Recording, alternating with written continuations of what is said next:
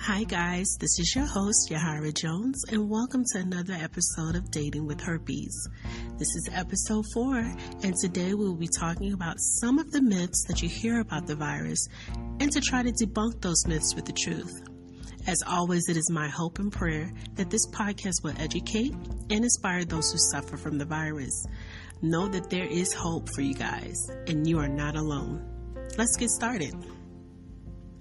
Now, when I was first diagnosed with the virus, I had so many questions, but very few resources for answers. Besides going to my doctor, I only had one person to turn to, and that was my best friend. Unfortunately for me, my best friend didn't always have the right answers, you know. She um, only went off of what she knew, which was very little.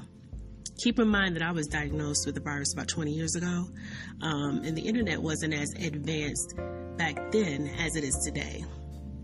There are so many, there were so many misconceptions about the virus back then, and there are still very many misconceptions about it today. People don't take the time to do their research. You know, they rely on what their cousins, best friends, sister, mother, you know, they, they go to them for advice, but who's to say that these people have the right advice or the right answers? So there's no surprise that there are so many people still spreading and contracting um, the virus today. Now, for the purposes of this podcast, I'm, I'm not going to try to keep you guys too long. The last episode was about thirty minutes long. Um, so for the purpose of this episode, um, I decided to narrow down the myths to my top ten myths. Um, there are just too many to go over in one episode. So here are my top ten virus myths. And I say my is because these are some of the things that I didn't have answer to and that I kind of um, went off of what people said or what I heard or seen in movies and not really going to the source and not really doing my research in the early parts of me learning about the virus. Myth number one. Only people who sleep around or who are loose contract the virus or other S T Ds for that matter.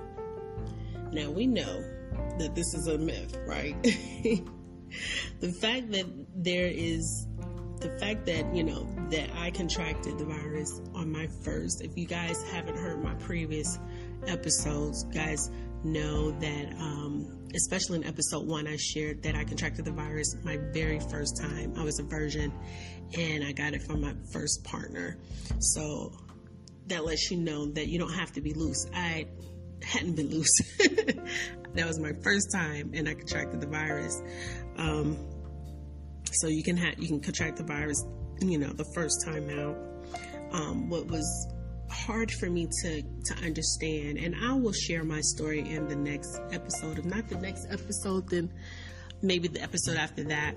But what was hard for me to get past was that, you know, my friends prior to me, you know, having sex, I waited to have sex until I was twenty-one. I was waiting for love, um, but I didn't get it with love. I ended up not sleeping with my, the first guy I slept with wasn't love. I, it was really lust, but I was waiting for love. And my friends at the time, and some of them I'm still friends with today, you know, they were sleeping around, they wasn't getting anything.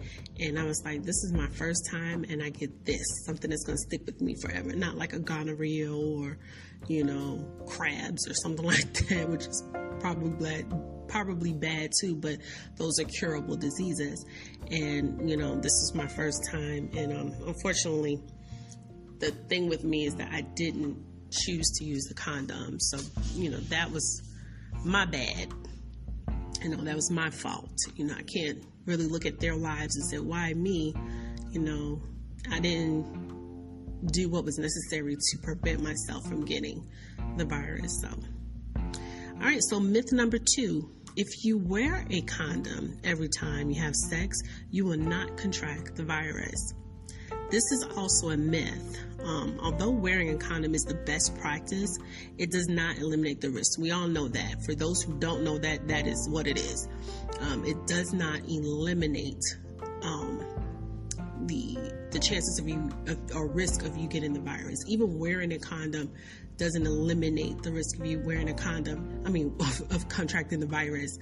Um, the fact is that you can have the virus on other parts of your genitalia. You can have the virus on your mouth, you know, on your leg, and it's a skin-to-skin contact disease or virus. So anywhere the skin is and you're having an outbreak and it contacts, comes in contact with another person's flesh or skin, chances are they're going to contract that virus.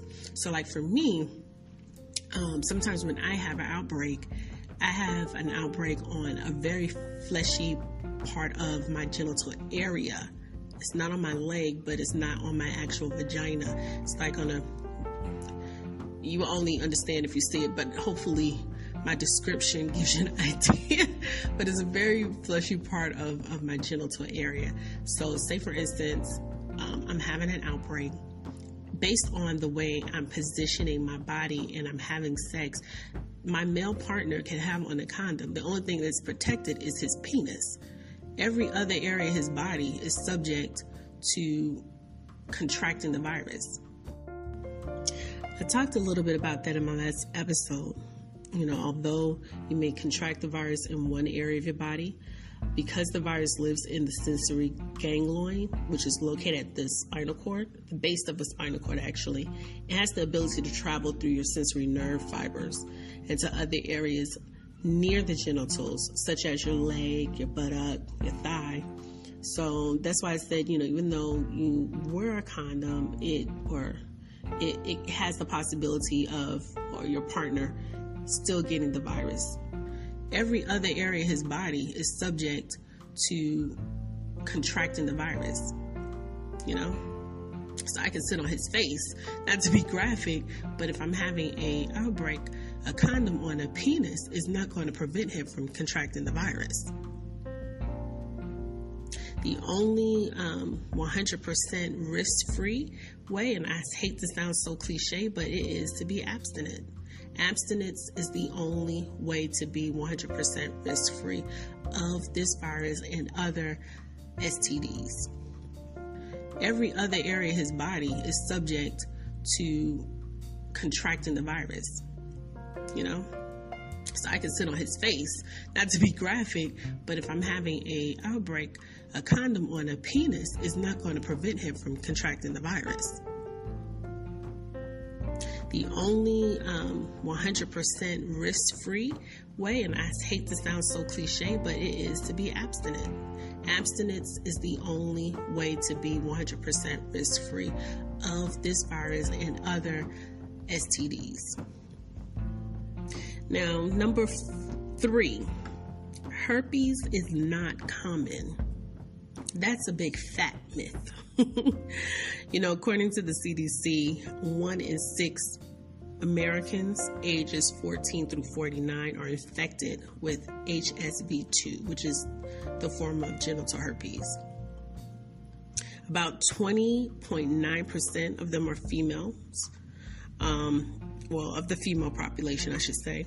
About eleven point five percent of the male population.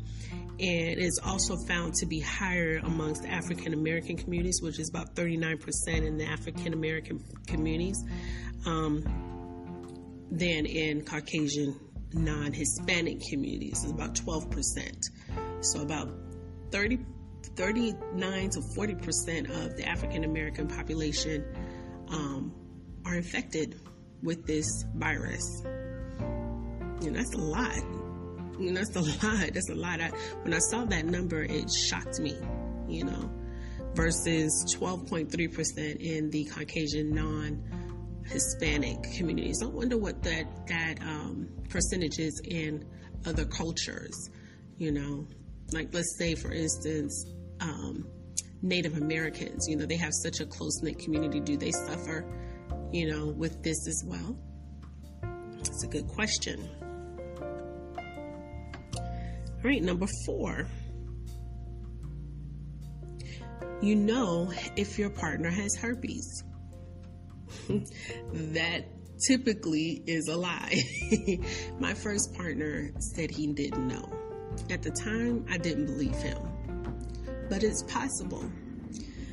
Statistics shows that about eighty percent of people who have the virus have no or very mild symptoms. And I wish I was one of that eighty percent. So you can't trust, you know, that they say, well, I don't have it because I don't have any symptoms. Can't trust that. You know, a person can have no noticeable symptoms of the virus, but they have it in their symptom, their system. And you can still get it and they can still spread it due to viral shedding. So you have to be careful. That's why I try my hardest, you know, to um, always use protection. All right, number five. Herpes is passed through the blood. And that is a myth. Herpes is not passed through the blood. It's not even present in the blood. As I already stated, it is a skin-to-skin um, direct contact. So your flesh has to hit another person's flesh in order for them to contract the virus.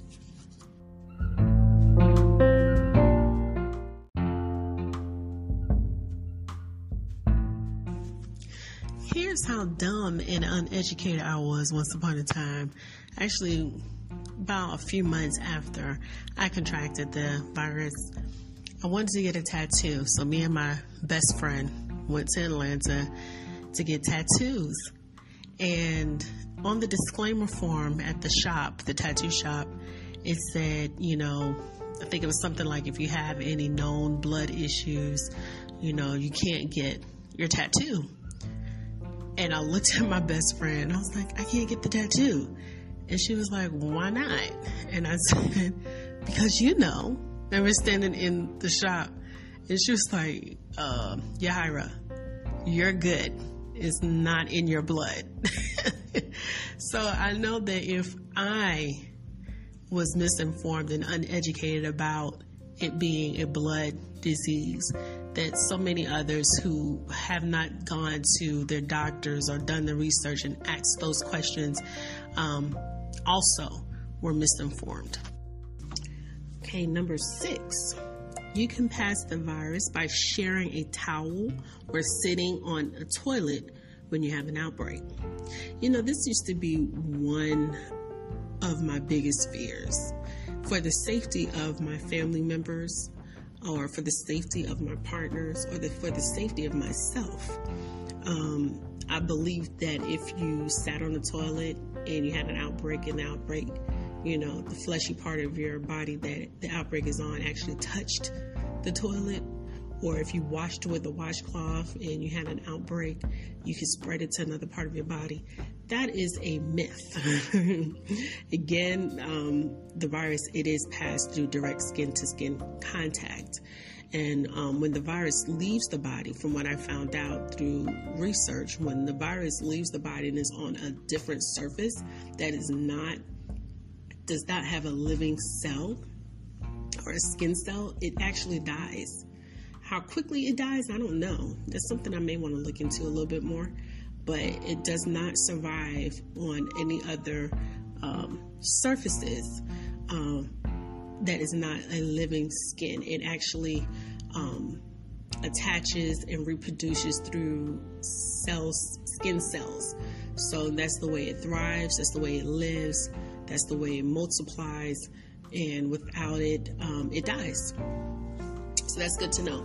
Not that I'm going to be nasty and, you know, use a washcloth for days and days and days and then give it to somebody else if I'm having an outbreak, but I used to always be afraid that if I had an outbreak and I used the washcloth to wash my genital areas, and then the next day use that same washcloth, I can accidentally um, move the virus to another part of my body. And I actually thought I did that um, some years ago. I thought I, that's how it moved from my from my um, genital area to my buttocks. But like in the last episode, I talked about how, it, and I just breathed a little bit here in this episode, is that the virus lives in the um, ganglion sensory, um, and that is how it travels throughout the body. So that's how you'll find an outbreak in another area that where it wasn't initially. All right, so number seven. people with herpes cannot cannot have children. That is a myth. um, herpes does not affect a person's fertility, whether it's a male or a female. Um, a woman can actually carry and deliver a child through natural childbirth. However, it is, it is extremely important for that um, woman to let her O B G Y N know about her diagnosis to prevent it from passing to her unborn child during um, labor. Um, so like say for instance, if um, the mother has an outbreak and she's actually given a natural t- childbirth, because the child is going past the vagina, it has a chance of being exposed to the virus because of that skin-to-skin contact. Um, so if the, you know, if the mother tells the O B G Y N doctor, you know, hey, I have this virus, they can look for those symptoms, um, and they may opt to just go ahead and have a cesarean section. But I do have friends who have had um, natural childbirth. One of my friends, she's had three children since contracting the virus, and all of her children are perfectly fine. Number eight, you can pass the virus to another part of your body by accidentally touching yourself. This was another fear of mine, just like with the washcloth. Um, uh, I... Going to be honest, this is an adult um, program, right? So I, for years, um, if I've masturbated, I would use a toy, or I would use my hand, but I would have to have a glove on my hand, because I was always afraid that if, you know, I was virally shedding, meaning that I have an outbreak, um, but there's no symptom, um, that if I was masturbating and I used my hand and touched another part of my body before washing my hand, I would have the virus now in that area of my body. For years, I thought that way. For years. Um, I don't know why I thought that, but I did. Um, but according to the New Zealand Herpes Foundation, once you have herpes at one site, it is rare to get the virus at another site due to touch, because the virus has developed antibodies or antibodies. What lives in you remains in you. So if you already have the virus, it will remain in you. But the antibodies help your body um, from contracting a new form of the virus. So it's not like you, say for instance, if you... Um, and this this is my theory, I, I don't know if this is true, but my theory when I hear that is, if, and don't don't go off what I'm saying right here, this is my theory, you can you can actually challenge it, and I and I, and I want you to if you don't think I'm right. But my theory is, if I've already had the virus, if I was to sleep with somebody who also has the virus, we will not be giving it to each other. That's my theory when I read that. All right, and number nine, and this is actually going to be the last one. I had to omit um, one of the um, myths because I was duplicating my information. Um, but number nine, if you have genital herpes, you cannot receive oral sex. For me, this is a tricky one. The reason why it's tricky is because um, I found a lot of conflicting information. While most of the articles said that this may lead to oral herpes, or, you know, herpes around your mouth if you have oral sex and your partner is having an outbreak, um, a lot of articles said that, basically. But I found one that said that the transmission of mouth from the genital is uncommon. So they find it uncommon that if, even if your partner has Um, genital herpes and you give them oral sex, it is uncommon for you to have um, oral oral herpes, excuse me. And I found that one to be kind of odd that they would say that, because there was so many articles that said something so different. Um, and so to this day, I actually still don't allow my partners to give me oral sex. How sad is that? How sad is that? I've only had oral sex once in my life, and the whole time I was afraid that this man was going to contract something from me, even though I didn't have an outbreak. So that guilt and worry, it just bothered me so much that I said, you know what? I'm not going to put anybody, you know, in that situation. And here recently, my partner really, really, really wanted to, you know, perform oral sex on me, and I had to tell him, like, listen, we're not going to do anything, you know, if you keep bothering me about this. Like, I'll do you, but I don't want you to do me. I just want you to be safe. And, you know, you can use dental dam and all that stuff like that, but, you know, it's not the same, I don't think. I don't think, so I just don't do that. Now I want to hear from you. What are some things that you've heard about the virus that left you scratching your head? Share with me by clicking the message icon at the bottom of, of the at the bottom left of your screen, or you can email me at yahaira jones hope at gmail dot com. I had to think about what's my what's my email account, but it's Yahaira Jones. It's Y A H I R A J O N E S H O P E. at gmail dot com. So you can click the button at the bottom of your screen that says message, or go to that email address. I would love to hear your stories. And actually, I thought of something special that I would like to do. Stay tuned for more information about my first, very first listener giveaway. Don't go away.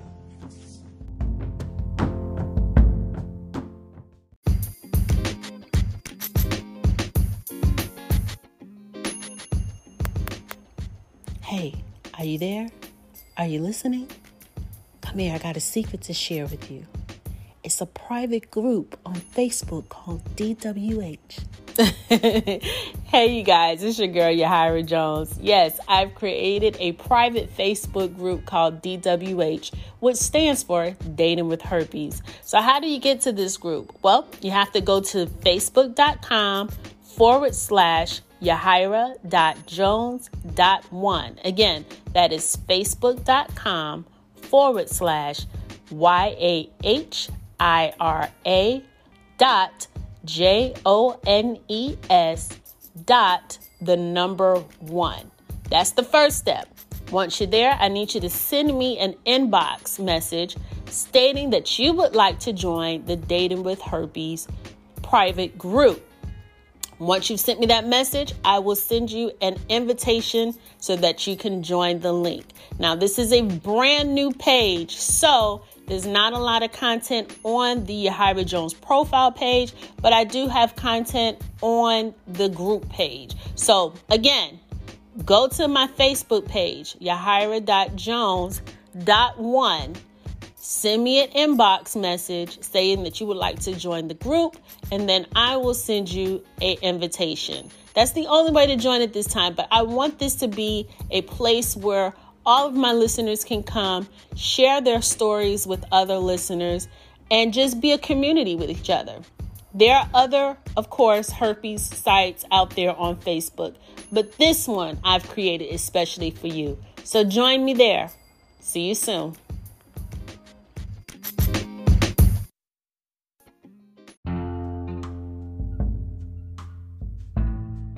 As I stated in previous episodes, I would love for this podcast to be an interactive one, meaning I want to hear from my listeners, but y'all are not talking. So as an incentive to get the conversation started, I will be doing a twenty-five dollars gift card giveaway to one of my lucky listeners. Here are the stipulations. The gift card will go to the very first person who messages me via the Anchor message option at the bottom of this screen. I want the message to tell me about your story. Tell me how old you were when you contracted the virus. How did you react when you contracted, when you learned that you contracted the virus? How did your partner react when you confronted them? And what is your dating life? Life is what is your dating life like now after contracting the virus? Please do not use your name in the recording, because the recording will be subject to be included in one of my upcoming episodes. but be sure to include your email address so that I will be able to contact you um, to let you know that you've won the giveaway. The deadline for the giveaway will be December seventeenth. So good luck, everybody. Until next time, I'm your host, Yahaira Jones, and this has been Dating with Herpes. See you next time. Stay blessed.